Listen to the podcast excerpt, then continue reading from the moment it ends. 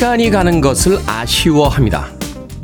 어린 시절 그토록 지루했던 날들이 어느샌가 손가락을 빠져나가는 모래처럼 사라져가죠. 시간을 되돌아가는 상상과 시간을 멈추게 하는 공상을 하며 또다시 시간을 낭비하고 있을 땐 삶이 코미디 같다 헛웃음이 나오기도 합니다. G세대인 어느 가수는 이렇게 노래하더군요. 너랑 있으면 시간이 너무 빨리 가. 이러다가 금방 할머니가 되겠네. 재기발랄한 그 가사를 들으며 깨닫습니다. 시간이 빨리 가는 건 지금 행복하기 때문이라고요. 단지 우리가 느끼지 못하고 있을 뿐. 누구도 지겹고 힘든 시간 속에 오래 머물고 싶지는 않을 테니 지나간 것이 아쉽다면 좋은 시간이었다는 뜻일 겁니다. 그래도 시간은 참 빨리도 흘러갑니다. 5월 16일 화요일 김태훈의 프리웨이 시작합니다. 현란한 기타 애드립으로 끝내는 거 보니까 80년대 음악이 확실하군요. 38 스페셜의 Caught Up in You 듣고 왔습니다. American 락밴드죠. 80대 초의 히트 곡이었습니다. 빌보드 키드의 아침 선택, 김태훈의 프리웨이. 저는 클 태 자 쓰는 테디, 김태훈입니다. 이미아님, 안녕하세요, 테디. 박태권님, 테디님, 일어나기 싫어서 프리웨이 들으며 겨우 일어나 운동 시작합니다. 하셨습니다. 갑작스럽게 일어나시려면 쉽지 않습니다. 아, 침대에서 일어나셔서 목 운동부터 천천히 몸 푸시면서 아침 시작하시길 바라겠습니다. 자, 3397님, 멋쟁이 태훈님, 좋은 아침입니다. 인천공항에서 업무 보고 출근합니다. 파이팅 하세요. 라고 하셨고요. 장희숙님께서 수원은 날이 참 좋아요. 새벽 걷기로 개천길을 걷고 집 앞에 장미 넝쿨 보며 오늘의 시작을 다시 한번 생각하고 있습니다. 반갑습니다. 테디라고 하셨습니다. 자, 서울 지역도 날씨가 꽤 좋습니다. 아침이 쨍하게 맑게 시작이 됩니다. 오늘 낮 기온이 뭐 30도까지 올라가는 지역도 있다고 하니까 한여름의 날씨를 또 느낄 수 있을 것 같은데 출근하시는 분들 옷차림에 신경 쓰시길 바라겠습니다. 강정림 님, 테디 안녕하세요. 오늘은 일기예보 믿고 아침부터 이불 빨래하고 있습니다. 뽀송뽀송 느껴보려고요 하셨습니다. 그렇군요. 오늘도 날씨가 좋아서 빨래하시는 분들 저도 오늘 방송 끝나고 일단 집에 가서 빨래 해야 됩니다. 한 2주 동안 빨래 안 했더니 예, 티셔츠나 이런 게 지금 입을 게 없어서 예, 간당간당 합니다. 오늘 저도 빨래해서 뽀송뽀송한 느낌 한번 느껴보도록 하겠습니다.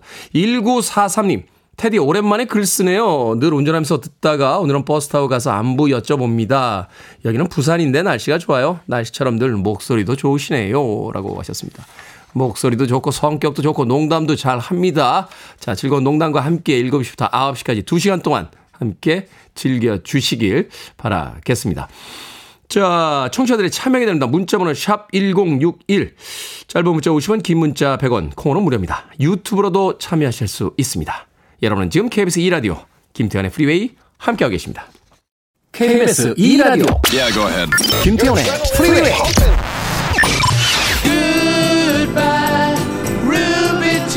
식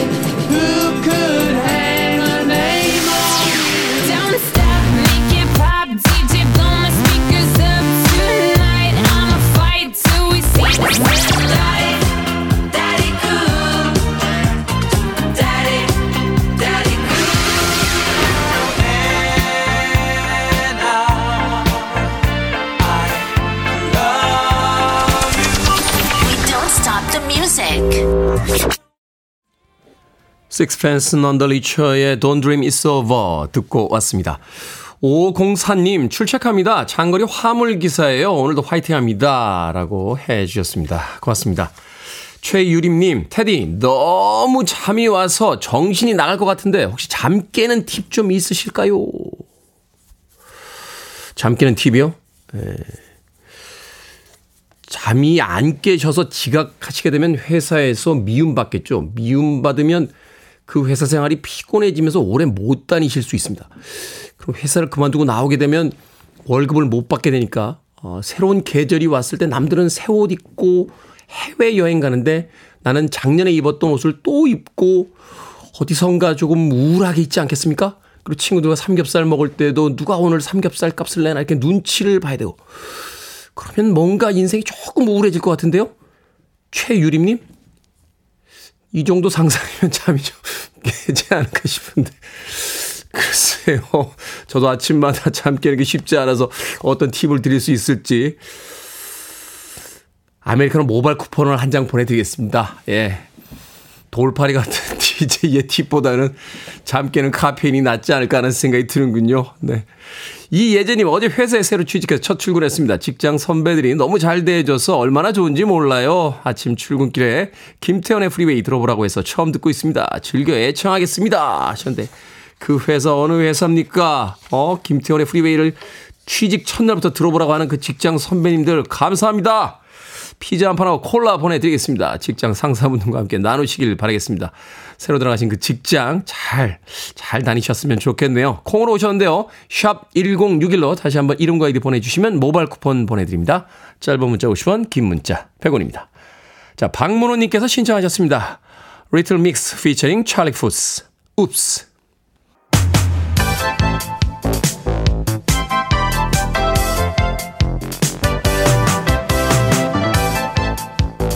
이 시간 뉴스를 깔끔하게 정리해드립니다. 뉴스 브리핑 캔디 전예현 시사평론가 나오셨습니다. 안녕하세요. 안녕하세요. 전예현입니다. 자, 올라간다, 올라간다, 올라간다 하는데 다 올라갑니다. 전기, 가스 요금 동시에 인상이 된다고요. 제 월급도 올라야 되는데. 사람들이 항상 하는 말 있죠. 내 월급 빼고 다 오른다라는 말이 좀 맞는 시기인 것으로 보입니다. 네. 오늘부터 전기요금은 킬로와트 시당 8원, 가스요금은 메가줄당 1.04원 오르는데 현재 요금 수준과 비교해 보면 5.3% 오른 겁니다. 5.3%. 예, 이게 4인 가족 평균 사용량으로 보면 한 달 기준으로 전기 요금은 약 3,000원, 가스 요금은 4,400원 가량 더 늘어나니까 합산하면 한 7,400원에서 7,500원 정도 오른다고 볼 수 있겠는데요. 2분기 요금 결정이 좀 늦었죠. 근데 인상분이 소급 적용되진 않고 오늘부터 적용이 된다라는 거고요. 다만 정부에서는 다자녀 가정이라던가 저소득 장애인을 비롯한 사회 배려 계층 360만 회에 대해서는 평균 사용량까지 1년간 일단 요금 인상을 적용하지 않겠다는 겁니다. 일반 가격의 경우에는 전기 소비를 줄이면 킬로와트 시당 최대 100원까지 할인받는 에너지 캐시백 제도를 7월부터 확대하기로 했습니다.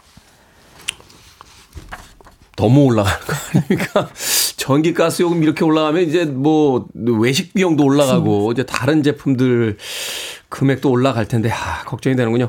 자, 동해안에서 지진이 연속해서 발생하고 있습니다. 예, 어제 오전에도 동해시에서 지진 났다는 소식 전해졌죠. 어제 동해시 북동쪽 52km역에서 규모 4.5의 지진이 발생했는데 4.5면 올해 들어 가장 큰 규모이기도 하고요. 네. 특히 이 동해안 지역을 살펴봤더니 지난달 23일부터 지금 말씀드린 지역을 중심으로 반경 5km 이내 지역에서 규모 2 이상의 지진이 모두 13번 났습니다.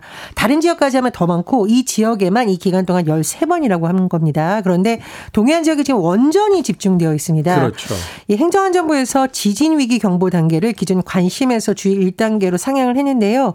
다만 원자력 안전위원회의 설명을 들어보면 지진 발생 위치와 약 88km의 거리에 있는 한울 원전을 비롯한 원자력 시설은 안전에 이상이 없다라고 합니다. 이번 지진의 원인을 전문가들의 설명을 들어보면 남북 방향의 역단층 운동이 있었다는 건데요. 남쪽에서 북쪽으로 쪼개진 단층이 아래 위로 틀어져 올라가면서 발생하는 거라고 합니다. 기상청이 2027년까지 인구 밀집 지역과 원전 부지를 중심으로 관측망을 늘려서 지진 탐지 시간을 2초 이상 줄인다는 계획인데요. 네. 아, 이거 뭐 정말 국민들의 안전에 관한 부분인 만큼 또 정부의 많은 관심과 지원이 필요할 것으로 보입니다. 그러니까요. 뭐 사전에 예측을 빨리 해서 대비하는 음. 것밖에는 또 방법이 없겠죠. 자, 후쿠시마 오염수와 관련해서 옥스퍼드대 교수의 발언이 파장을 일으키고 있다고요? 그렇습니다. 웨이드 앨리슨 명예 교수의 발언이 논란이 되고 있는 건데요. 물론 학자들이 개인적 주장을 할 수 있습니다만 이 주장을 한 자리도 좀 논란이 되고 있습니다. 일단 시점을 한번 볼까요? 후쿠시마 오염수 방류를 앞두고 우리 시찰단이 아직 일본에 가지 않은 상황이죠. 네. 이런 상황인데 한국 원자력 연구원과 한국 원자력 학회 주최로 어제 기자간담회가 열렸습니다. 이 자리에서 해외 석학의 의견을 들어보겠다라는 건데 영국 옥스퍼드 대학에서 방사선 분야를 연구해온 웨이드 앨리슨 명예 교수의 발언 요약해 보자면 크게 두 가지입니다. 첫 번째로 오염수의 위험성이 과장됐다 이렇게 이 사람은 주장을 했고요. 두 번째로 우리 정부 시찰단이 왜 일본 자료를 확신하지 못하냐, 일본 정부를 신뢰해야 된다 이렇게 좀 일방적이고 비과학적인 거 아니냐 논란이 제기되고 있는 겁니다. 일본 정부를 신뢰해야 되는 근거는 또 뭡니까? 그리고 이 발언이 특히 논리가 되고 있는데요. 만약 본인 앞에 희석되지 않은 후쿠시마 물 1리터가 있다면 바로 마실 수 있다라고 했는데 지금 언론 보도를 보면 국내 원자력 전문가들도 이거 과학적으로 문제가 있는 발언이다. 그리고 중요한 건 아직 과학적 검증이 끝나지도 않았는데 왜 이렇게 국책 연구 관련 기관들이 한 발언, 기자 간담회에서 이런 것을 주장을 하느냐 좀 논란이 일으킨다라는 우려가 제기되고 있습니다. 원자력 연구원에서는 앨리슨 교수의 주장이 연구원의 공식 입장은 아니라고 밝혔다고 하는데 다만 언론에서 이제 좀 취재를 했어요. 이거 일본 측 주장을 일방적으로 옹호하는 인사를 초빙한 거 아니냐. 그럼 반대로 오염수 방류를 우려하는 전문가 주장을 들어보는 자리도 마련해야 되는 것 아니냐라고 물었더니 그런 계획은 없다고 밝혔다고 합니다. 문화도 한류인데 왜 해외 석학을 데려오죠? 국내도 석학분들이 많으신 것 같은데. 자, 중국 프로축구에서 있는 우리 국가대표 손준호 선수. 중국 공안의 조사를 받고 있다. 지금 뭐 격리돼서 조사를 받고 있다라는 이야기가 있는데 이게 뭐 승부 조작 관련이라고요? 그렇습니다. 일단 뭐 정확한 것은 나중에 지켜봐야겠지만 이 손준호 선수 구금 상태에서 중국 경찰 당국의 조사를 받는 것으로 파악됐습니다. 손준호 선수는 이제 중국 프로축구 3등 타이산을 뛰고 있고 한국 남자 축구 국가대표 미드필더이기도 하죠. 네. 언론의 보도를 보면은요. 지금 중국에서 손선대에 대해서 구금 상태에서 조사하는 것으로 파악이 됐고 현재 관할 지역 영사가 필요한 영사 조력을 하고 있다고 합니다. 말씀해 주셨듯이 지금 그 소속팀 하우웨이 감독의 승부 조작과 관련해서 손준호 선수를 비롯한 산둥 타이완 선수들이 조사를 받을 성이 크다 이렇게 중국 매체들이 보도하고 있다라고 하는데요. 지금 중국 축구계에 지금 뭐 수사 사정 바람이 불고 있다라고 합니다. 그래서 지난 3월 산둥 타이선에 소속된 제중교포 선수 진징다오가 중국 사법당국에 체포됐다 이런 중국 매체 보도가 나온 바 있습니다. 그러니까 팀이 승부 조작에 휘말렸기 때문에 손준호 선수가 뭐 이렇게 혐의를 받고 있다 뭐 이런 건 아니죠 지금 현재. 감독의 승부 조작 비혐의와 관련된 조사라고 했으니까요. 자세한 네. 앞으로 지켜봐야겠습니다. 알겠습니다. 자, 오늘의 시사 엉뚱 퀴즈 어떤 문제입니까? 예, 후쿠시마 오염수 처리와 관련된 옥스퍼드대 교수의 발언 전해드렸습니다. 옥스퍼드 영어 사전 떠오르네요. 저도 집에 아직도 있어요. 시사엉뚱 퀴즈 드립니다. 네. 그런데요. 지금처럼 스마트폰이 없었을 때는 두꺼운 국어사전, 영안사전을 들고 다녔는데 문제 야간 자락습 시간에 사전을 이것으로 치는 친구들 많았습니다. 잠을 잘 때 머리에 받치는 물건이 이것은 무엇일까요? 1번 삽살개, 2번 베개, 3번 부침개, 4번 보릿고개. 정답 아시는 분들은 지금 보내주시면 됩니다. 재미있는 오답 포함해서 모두 10분에게 아메리카노 쿠폰 보내드리겠습니다. 예전에는 두꺼운 국어 사전이나 영안 사전을 들고 다녔습니다. 야간 자율학습 시간에 사전을 이것으로 쓰는 친구들 많았죠. 잠을 잘 때 머리에 받치는 물건 이것은 무엇일까요? 1번은 삽살개, 2번은 베개, 3번은 부침개, 4번은 보릿고개 되겠습니다. 문자 번호 샵 1061, 짧은 문자 50원, 긴 문자 100원, 콩으로는 무료입니다. 뉴스 브리핑 전예현 시사평론가와 함께했습니다. 고맙습니다. 감사합니다. 클레오파트라님께서 신청하셨습니다. Third Eye Blind, Semi-Charmed Life.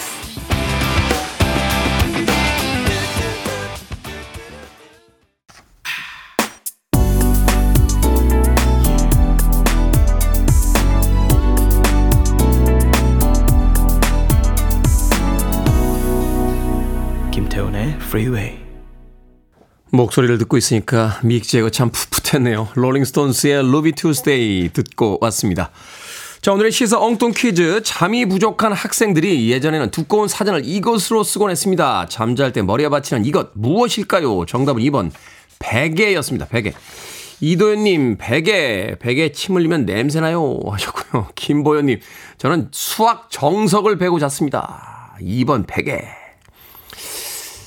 저도 정석파였어요. 예. 사전은 너무 이렇게 두꺼워가지고요. 예. 목이 아팠습니다. 예. 수학 정석이 배구자기에 딱 좋았던 예, 기억이 납니다. 자, 8269님, 2번 베개. 저는 체육복 접어서 베개로 썼습니다. 하셨고요. 0102님께서 이복에 일어나게. 라고 재미있는 오답 또 보내주셨습니다. 3613님, 정답은 베개입니다. 요즘 아이들은 사전을 아예 안 써요. 야간 자율학습 감독할 때 보면요. 거의 패드를 사용합니다. 저는 고등학교 3학년 담임이에요. 더운 오늘 힘냈으면 좋겠습니다. 라고 또 문자 보내주셨습니다. 얼마 전에 스승의 날이었죠. 어제였죠? 어제. 어제 스승의 날이었습니다. 3613님, 하루 지나긴 했습니다만, 아, 스승의 날 다시 한번 축하드립니다. 아이들과 함께 생활하시면서 참 많은 일들 하고 계시는 선생님들에게 다시 한번 고생하신다는, 수고하신다는 인사 꼭 전하고 싶네요. 자, 근데 베개, 베개가 정답이긴 한데요. 한국말이 이렇게 어렵나요? 네. 생각해보니까 저도, 저도 틀렸을 것 같아요. 이 베개, 베개 맞춤법이 너무 많이 틀렸습니다. 이게 베개라고 하면 앞에는 어이, 뒤에는 아이 이렇게 써야 되는데 앞에도 어이, 뒤에도 어이 이렇게 쓰신 분들, 앞에도 아이, 뒤에도 아이 쓰신 분들, 앞에는 아이, 뒤에는 어이 쓰신 분들, 야 대한민국 국어 교육에 문제 있는데요. 어, 우리 청취자분들 철자 이렇게 많이 틀리셔도 되는 겁니까? 다시 한번 알려드립니다. 베개라고 할 때 앞에는 어이, 뒤에는 아이 쓰시면 되겠습니다. 자, 방금 소개해드린 분들 포함해서 모두 10분에게 아메리카노 쿠폰 보내드립니다. 당첨자 명단 방송이 끝난 후에 김태훈의 프리웨이 홈페이지에서 확인하실 수 있습니다. 콩으로 당첨되신 분들 방송 중에 이름과 아이디 문자로 알려주시면 모바일 쿠폰 보내드립니다. 문자 번호는 샵 1061, 짧은 문자는 50원, 긴 문자는 100원입니다. 자, 송창리님께서요, 테디, 남편이 요즘 들어 텔레비전을 잘 안 보고요, 책도 읽고 클래식을 많이 듣네요.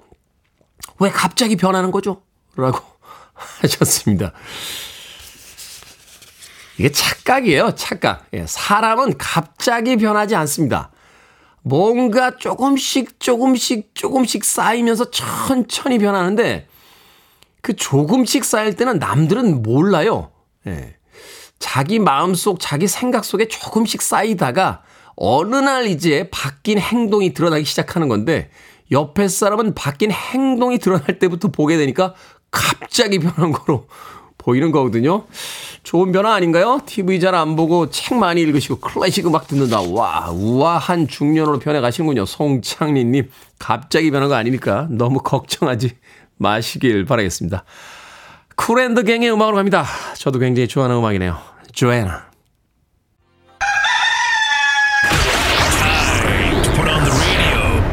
김태훈의 프리웨이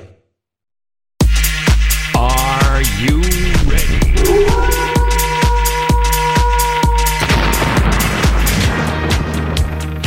고민 해결 맛집에 오신 걸 환영합니다. 결정을 해드릴게 신세계 상담소. Barbara Streisand 3918님, 친구 3명 모임이 있습니다. 갯돈으로 여행을 가자고 하는데요. 그런데 3시 가면 꼭 한 명이 소외되는데 그게 저거든요. 여행을 갈까요? 아니면 말까요? 여행 갑시다. 안 간다고 하면 나머지 두 친구끼리 갯돈으로 여행 갈걸요? 7079님, 노래방에 가는데 최신 아이돌 곡을 부를까요? 아니면 90년대 히트곡을 부를까요? 최신 아이돌 곡 부르고 싶은데 친구들이 모를까봐 걱정입니다. 90년대 히트곡 부르세요. 혼자만 아는 노래 부르면 나머지 친구들만 갯돈으로 여행 갈걸요?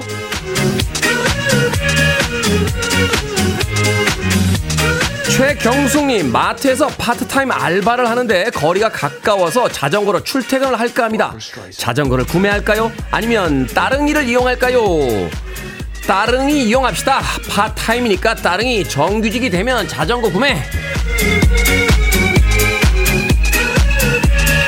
5029님 전생에 월하 노인이었나봐요 사무실에 신입 직원이 들어왔는데 옆 부서의 솔로인 다른 직원과 자꾸 연결시켜주고 싶습니다 제가 자리 한번 마련할까요? 아니면 주책이니까 냅둘까요? 냅두세요 회사는 일하러 오는 곳이잖아요 일해요 일 방금 소개해드린 네 분에게 선물도 보내드립니다. 콩으로 뽑힌 분들 방송 중에 이름과 아이디 문자로 알려주세요.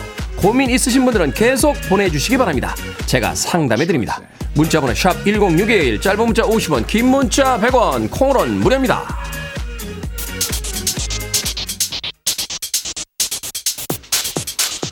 영국의 여성 3인조 그룹이었죠. 하트미 키튼, 로코모션.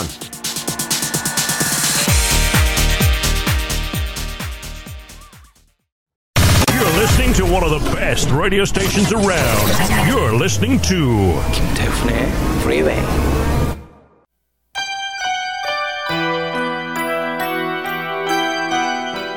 빌보드 키드의 아침 선택 KBS 2 라디오 김태훈의 Freeway 함께하고 계십니다. 1부 끝곡은 Europe의 Carrie 준비했습니다. 저는 잠시 후 2부에서 뵙겠습니다.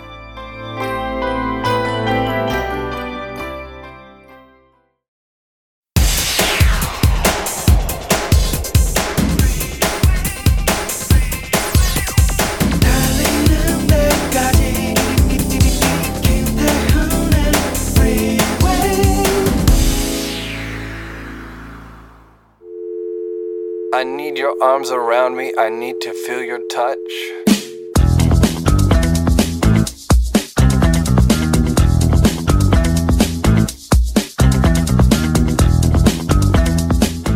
얼굴 커지기 좋은 생활 습관. 오징어, 쥐포처럼 딱딱한 음식 오래오래 씹어 먹기. 밥 먹을 때 한쪽으로만 음식 먹기. 턱 꿰고 독서하거나 영상 보기. 높은 벽에 베고 자기. 몸에 힘 안 주고 구부정한 자세로 걸어 다니기. 허리랑 어깨 안 펴고 오랫동안 앉아 있기.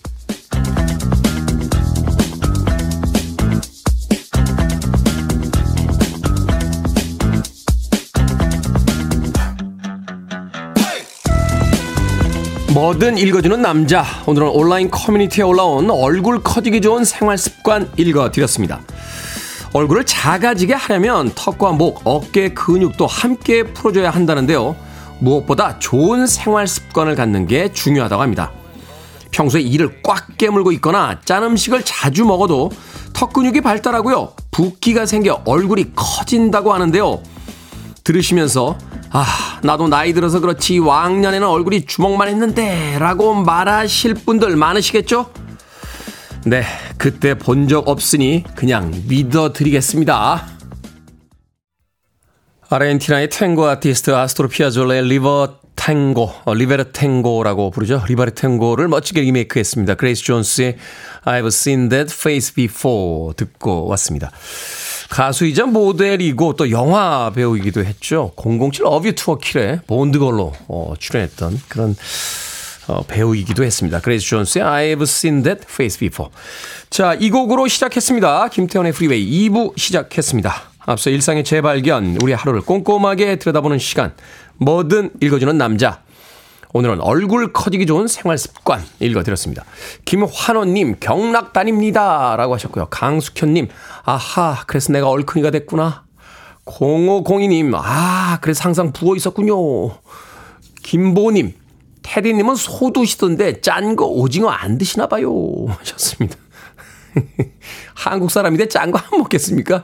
김치 먹고 또, 뭐 떡볶이, 떡볶이나 뭐 이런 거 먹어 다 간이 돼 있지 않습니까? 설탕 간도 있습니다만 기본적으로 우리나라는 이제 소금 간이나 간장 간이 되어 있으니까. 오징어요? 오징어 덮밥은 먹습니다만 여기서 이야기하는 오징어는 이제 건조 오징어 말씀하시는 것 같은데 잘 안 먹습니다. 예, 저는 밥 두 끼 먹는 거 이면은 군것질은 안 해요. 예, 거의. 예. 액체류는 물하고 술하고 커피만 마십니다. 예, 탄산도 잘 안 먹고요. 어.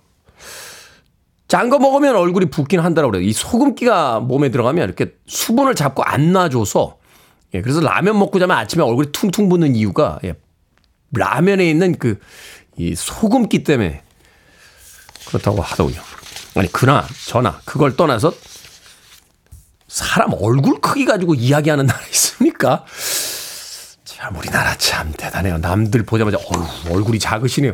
이걸 칭찬으로 받아들여야 되는지 가끔 당황할 때가 있습니다. 자, 뭐든 읽어주는 남자 여러분 주변에 의미 있는 문구라면 뭐든지 읽어드립니다. 김태훈의 프리웨이 검색하고 들어오셔서 홈페이지 게시판 사용하시면 됩니다. 말머리 뭐든 달아서 문자로도 참여 가능하고요. 문자 번호 샵 1061 짧은 문자 50원 긴 문자 100원 콩으로는 무료입니다.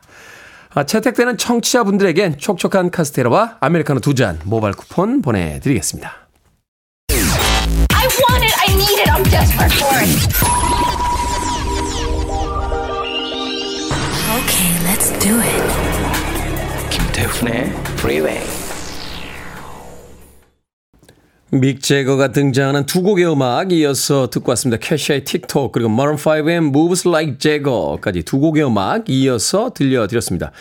이 Kesha의 Tik Tok이라는 음악 가사를 보면 참 재미있죠. 남자들이 나를 향해서 줄을 서 있지만 다 차버렸어. 믹 재거 정도 되지 않는다라면 어림도 없지 하는 노랫말이 아주 인상적이고요.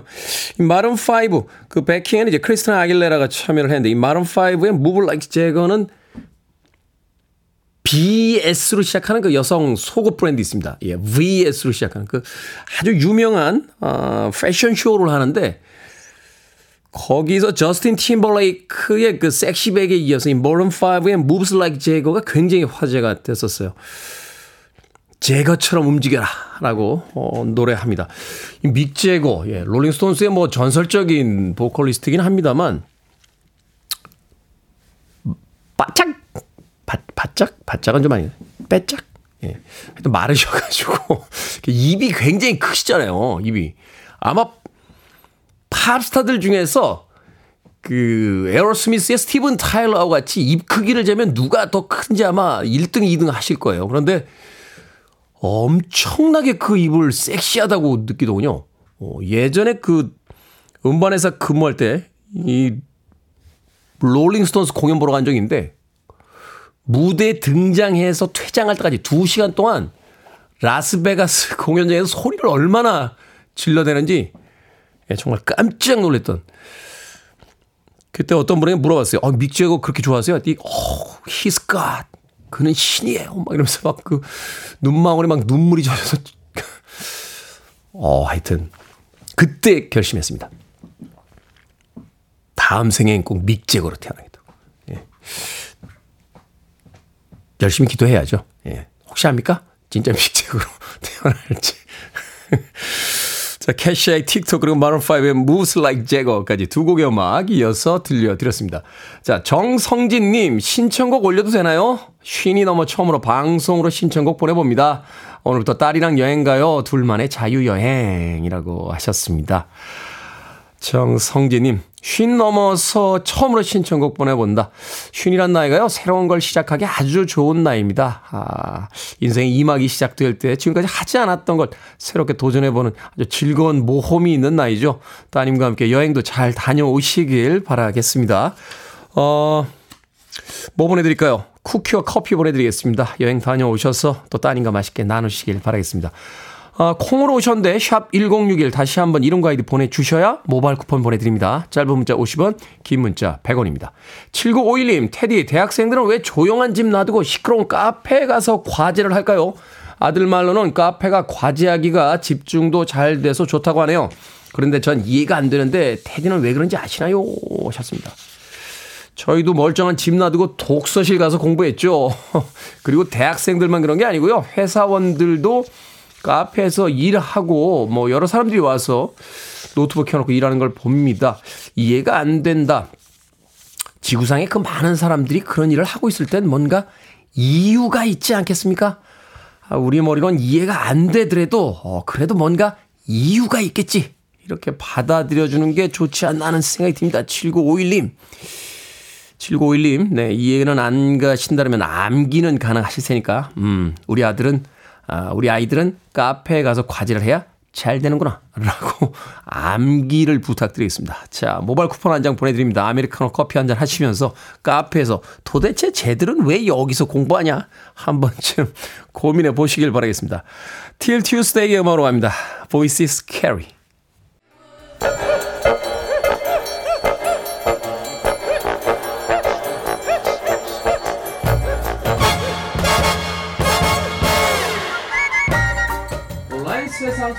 촌철살인 해악과 위트가 돋보이는 댓글들을 골라봤습니다. 댓글로 본 세상.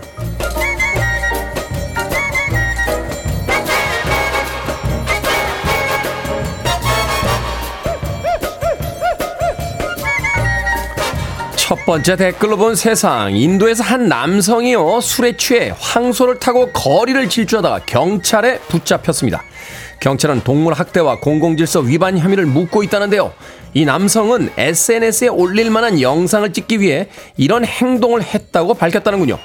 여기에 달린 댓글 드립니다. 호롤로님. 술을 먹고 개가 된 자와 소의 우정이 멋지군요. 더블 A님, 소를 먹지는 않아도 타고 달리기는 하나 보네요.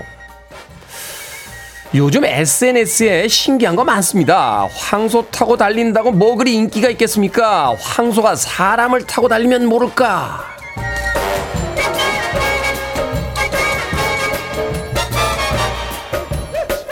두 번째 댓글로 본 세상 미국의 잠수 전문가 조셉 디트리가 바닷속 9m에 담긴 캡슐에서 70여일째 버티고 있습니다.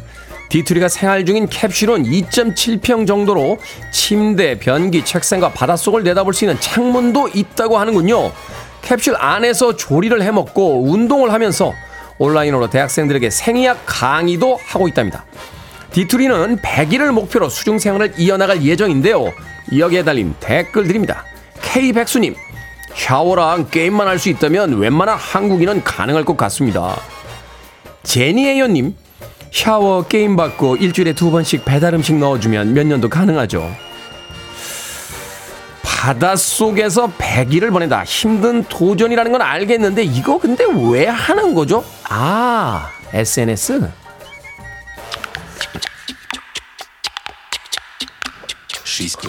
아빠는 쿨하답니다. 보니엠입니다. 데디 쿨. Free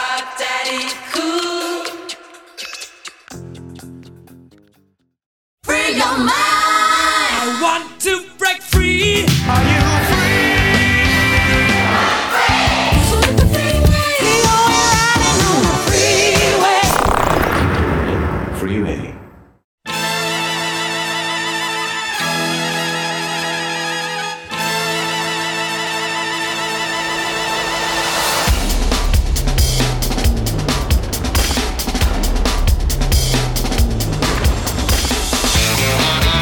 웬만하면 패스한다는 경제 뉴스 이제 알기 쉽게 읽어드립니다. 언더스탠딩 안승찬 경제 전문 기자와 함께합니다. 이게 머니 사무소 기자님 나오셨습니다. 안녕하세요. 안녕하세요. 자 최근에 노동법과 관련해서 주목할 만한 법원 판결이 나왔습니다. 네. 그 내용과 함께 법원이 판단하는 해고 조건 들어보도록 하겠습니다. 일단 이 네. 해고 사안에 대해서는 이제 사측과 노조 측이 굉장히 격렬하게 부딪히고 있는 부분이고 그렇죠. 지금 뭐 그렇죠. 이제 정부의 어떤 정책과 또 여론과 또 이렇게 굉장히 많이 이견이 있는 부분이잖아요. 네. 어떤 네. 판결이었는지 먼저 좀 소개를 해 주시죠. 그렇죠. 이게 사실은 뭐 이런 게 좀 예민한 주- 주제일 수는 하- 있습니다만 그래도 생각해 보면 우리가 학교 다닐 때 워낙 주- 중학 뭐 영어 수학은 열심히 가르쳐도 법에 음. 대해서는 제대로 안 가르쳐 주잖아요. 저도 사실 사회생활하면서 느끼는 건데요. 네. 영어 수학 그러니까 아예 대학 가기 힘든 네. 사람들은 어. 말하자면 공부 못한 저 같은 사람들은 그 주식 투자 부동산 관련 뭐, 법안 맞아, 그리고 맞아. 전세 계약서 쓰는 법 그렇죠. 사기 안 당하는 뭐 이런 걸 좀 가르쳐 줘야 되는데 실생활에서 진짜 필요한 것들. 이잘 모르면 아주 크게 당하는 문제들. 그런 게 그러, 그러니까요. 대표적인 뭐 경제도 있습니다 만 법도 그렇거든요. 그런데 워낙 법에 대해서 제대로 잘 가르쳐 주질 않고 그래서 뉴스가 사실 해야 되는 역할이 성인들한테 이런 법 지식을 좀 알려주는 것도 중요한 교육의 역할이거든요. 네. 근데 최근에 이 노동법과 관련된 법원 판결들이 잇따라 좀 나왔는데 워낙 뭐 자세히 나온 게 없어서 음. 제가 이거 조금 자세히 설명. 요 노동법은 직장인들도 꼭 알아- 알아야 되고 사장님들도 뭐 직원 쓰려면 꼭 그죠, 알아야 뭐 되는. 사측이든 노측이든 법은 주- 정확하게 그렇습니다. 알고 있어요. 그렇습니다. 그래서 조금 설명을 드릴까 하고요. 예, 서론이고 하여튼 본론에 들어가서 오늘의 주제는 저성과자에 대한 해고, 어, 그러니까 평가가 나쁜 직원들을 해고하는 해고한다. 그 문제에 대한 판결인데 사례로 조금 설명을 드리겠습니다. 어떤 이게 땡땡 연구원이라는 곳이 있었어요. 여기에 이제 A 씨가 연구원으로 근무를 했는데 네. 어, 이 회사는 정년이 61세였거든요. 정년까지 잘 다녔어요.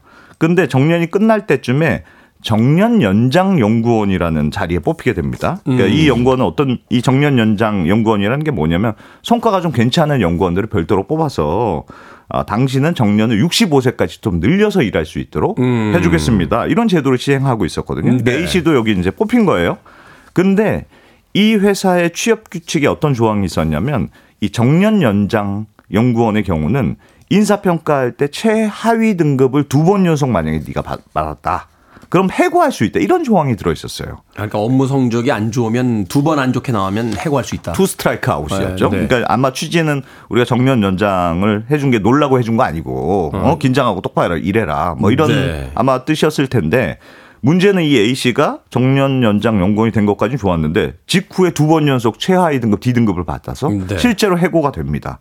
그래서 A 씨가 이거는 부당한 해고다 이렇게 중앙노동위원회 구제 신청을 내게 됐거든요. 아니 일 잘해서 뽑혔는데 뽑히자마자 두 번 연속 최하위 평점이다. 조금 뭐 그래도 네. 뭐 저- 정확한 사정은 모릅니다. 어쨌든 회사는 야 무슨 소리냐? 이 약속된 취업 규칙에 딱 거기 써 있었으니 음. 그리고 너는 D 등급을 두 번 맞은 게 사실이야. 그리고 우리는 정당하게 해고한 거니까 우린 잘못한 게 없다. 이렇게 둘이 행정소송으로 붙거든요. 네. 근데 법원이 어떻게 판결했느냐 하면 최하위 등급을 연속으로 받은 게 사실이더라도 그렇게 함부로 해고하면 안 된다.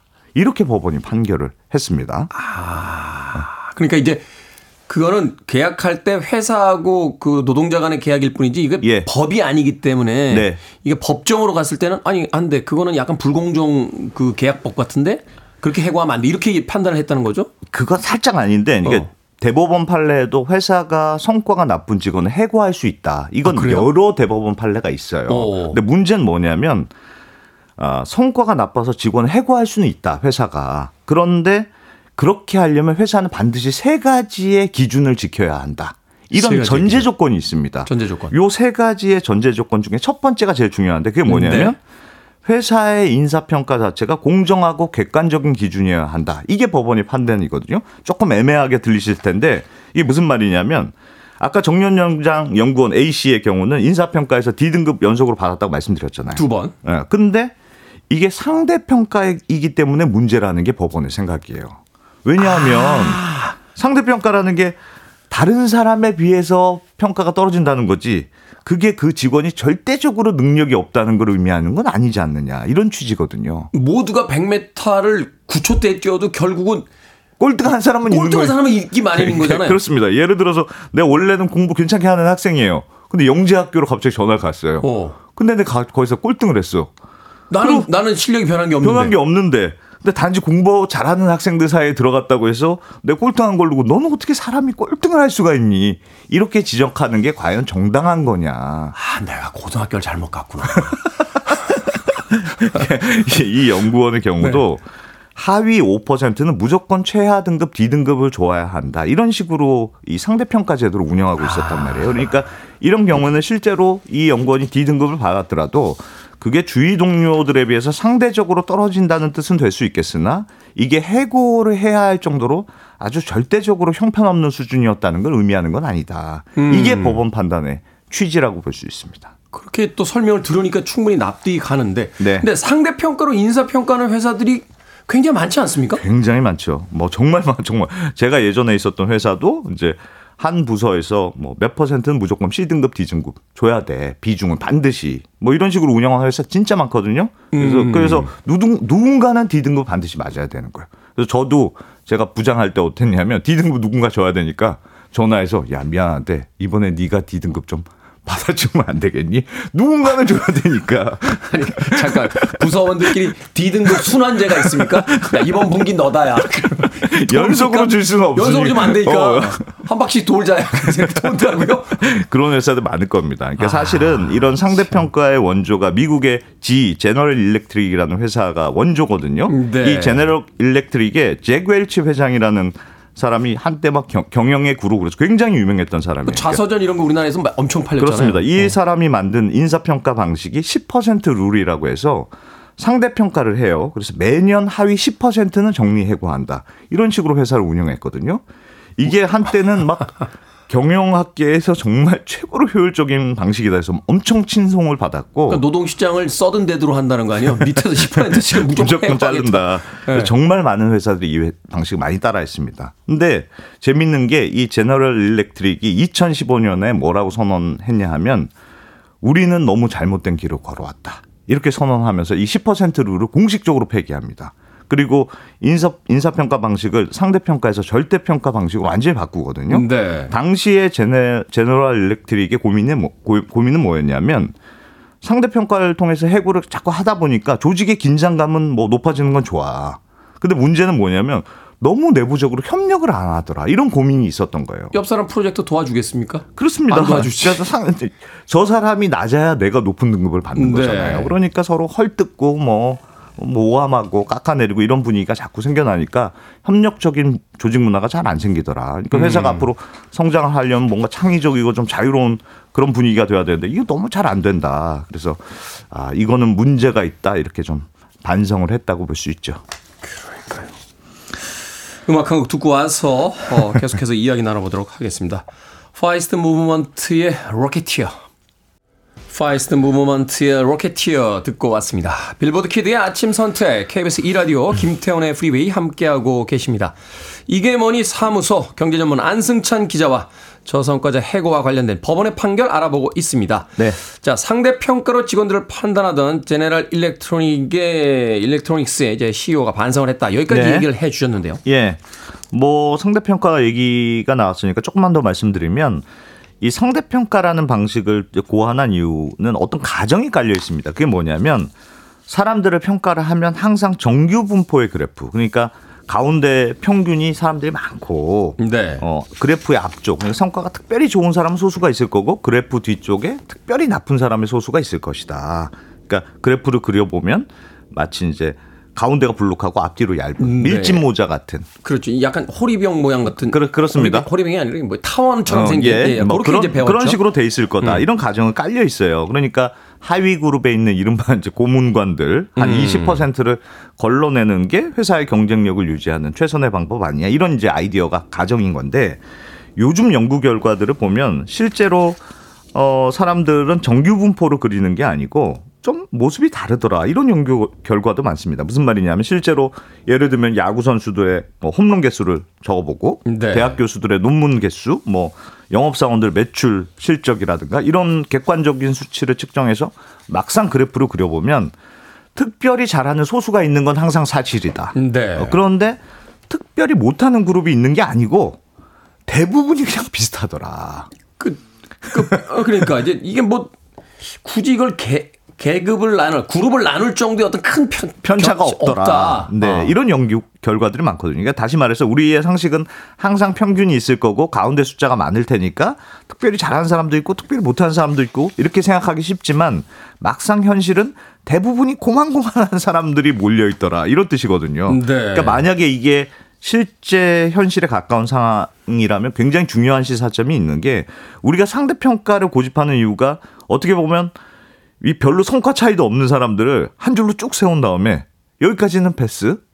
저기 이제 여기 뒤에 다섯 명은 안타깝지만 음. D등급이니까 집에 가세요. 뭐 이렇게 하고 있는 셈이어서 그럼 네. 해고를 당하는 사람 입장에서 굉장히 억울하죠. 납득하기가 쉽지 않아요. 왜냐하면 저 C등급하고 나하고 별 차이도 없는 것 같은데 어. 내가 줄이 살짝 뒤라는 이유로 나는 남은 해고가 되느냐 이런 생각이 들 수밖에 없고 그래서 해고를 더욱 받아들일 수 없게 되거든요. 85점과 86점 사이에서 1점 차인데 그걸로 해고가 되고 해- 살아남고 이게 이상하지 않느냐. 예, 그렇습니다. 아. 그래서 사실은 상대평가라는 게 우리가 학교 다닐 때 워낙 익숙한 방식이기 때문에 이게 좀 당연하다고 생각하는 경우가 많습니다만 과연 이 상대평가라는 게 정말 객관적인 평가 방식이냐에 대해서는 우리가 한번 진지하게 좀 생각해 볼 필요가 있을 것 같고요. 네. 특히나 회사가 성과가 나쁜 직원들 해고하려고 할 때는 상대평가만으로 해고하는 건 법원에서 인정해 주지 않는다. 이렇게 이해를 하시면 될 것 같습니다. 앞서서 이제 저성과자를 해고하려면 세 가지 요건을 충족시켜야 한다라고 말씀하셨습니다. 예. 첫 번째는 얘기를 들었는데 이제 네. 두 번째와 세 번째 기준이 있거든요. 1분씩 짧게 좀 소개해 네, 주시죠. 그렇습니다. 두 번째 기준은 성과가 나쁜 직원들에게 업무 역량을 향상시킬 수 있는 기회를 회사에서 제공했느냐, 안 했느냐. 이것도 굉장히 중요하게 따지는 절차거든요. 그러니까 능력을 끌어올릴 수 있는 기회를 제공했느냐. 그렇습니다. 그러니까 그걸 제공 안 하면 어 제대로 second chance로 주지 않았다. 요것도 해고에 이제 문제가 되고 네. 세 번째는 어떻게 보냐면 첫 번째와 두 번째를 포괄하는 내용이라고 할 수 있는데 상대 평가는 좀 문제가 있다. 또 second chance 줘야 된다. 이건 말씀드렸잖아요. 네. 근데 그럼 회사가 절대 평가를 어, 도입했어요. 그 부서 이동시켜서 기회도 줬어요. 음. 근데 그럼 그 이후에 대체 얼마나 문제가 되어야 해고할 수 있는 거냐? 뭐 조금 애매할 수 있는데 여기에 네. 대해서 대법원이 뭐라고 가이드라인 줬냐 하면 사회 통념상 고용 관계를 계속할 수 없을 정도일 때 이때 해고가 정당하다 이렇게 표현하고 있어요. 이게 물론 매우 이 도대체 매우 추상적인 매우 추상적이고 네. 사회 통념상 인정되는 게 어느 정도인지는 뭐 사람마다 다 다를 수 있기 때문에 애매한 표현인 건 사실입니다만 어쨌든 대법원의 취지는 야, 이 친구는 진짜 일 못해. 이 정도 수준이 아니고, 음. 최소한의 기대치에도 못 미치는 수준. 개선 가능도 하나도 없는 수준. 길 가는 사람들한테 물어봐도, 누가 봐도 이건 진짜 심하다. 할 정도로 매우 심각한 경우가 아니면 함부로 해고하면 안 된다. 이런 취지로 어, 판결이다. 이렇게 이해하시면 될 것 같습니다. 그렇군요. 저희 회사 다닐 때 그 팀장님이 항상 하시던 이야기가 있어요. 예. 야, 네가 회사에서 쓰는 돈하고 받아가는 돈만큼은 벌어줘야 되지 않겠냐? 그- 그래, 그래야 되지 않겠니? 네. 월급하고 회사에 들어와서 쓰는 경비만큼은 네가 좀 벌어야 되지 않겠냐?라고 이야기를 했는데 네. 사실 그 정도가 되면 그죠. 그 정도 되면 뭐. 알겠습니다. 네. 자, 이게 뭐니 사무소 저성과자 해고에 대해서 다시 한번 우리가 생각해 봐야 될 그런 시간을 가져봤습니다. 20세기의 방식들이 과연 21세기에도 통용이 가능한 건지에 대해서 네. 사회 전반에 문제의식이 좀 있어야 되겠다 하는 생각 해봅니다. 지금까지 언더스탠딩의 안승찬 경제 전문 기자와 이야기 나눠봤습니다. 고맙습니다. 고맙습니다.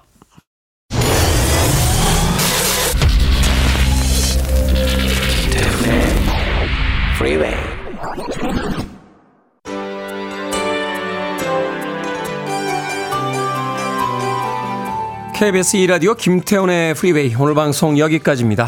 오늘 끝곡은 베트 미들러의 From a Distance 듣습니다. 편안한 하루 보내십시오. 전 내일 아침 7시에 돌아오겠습니다. 고맙습니다.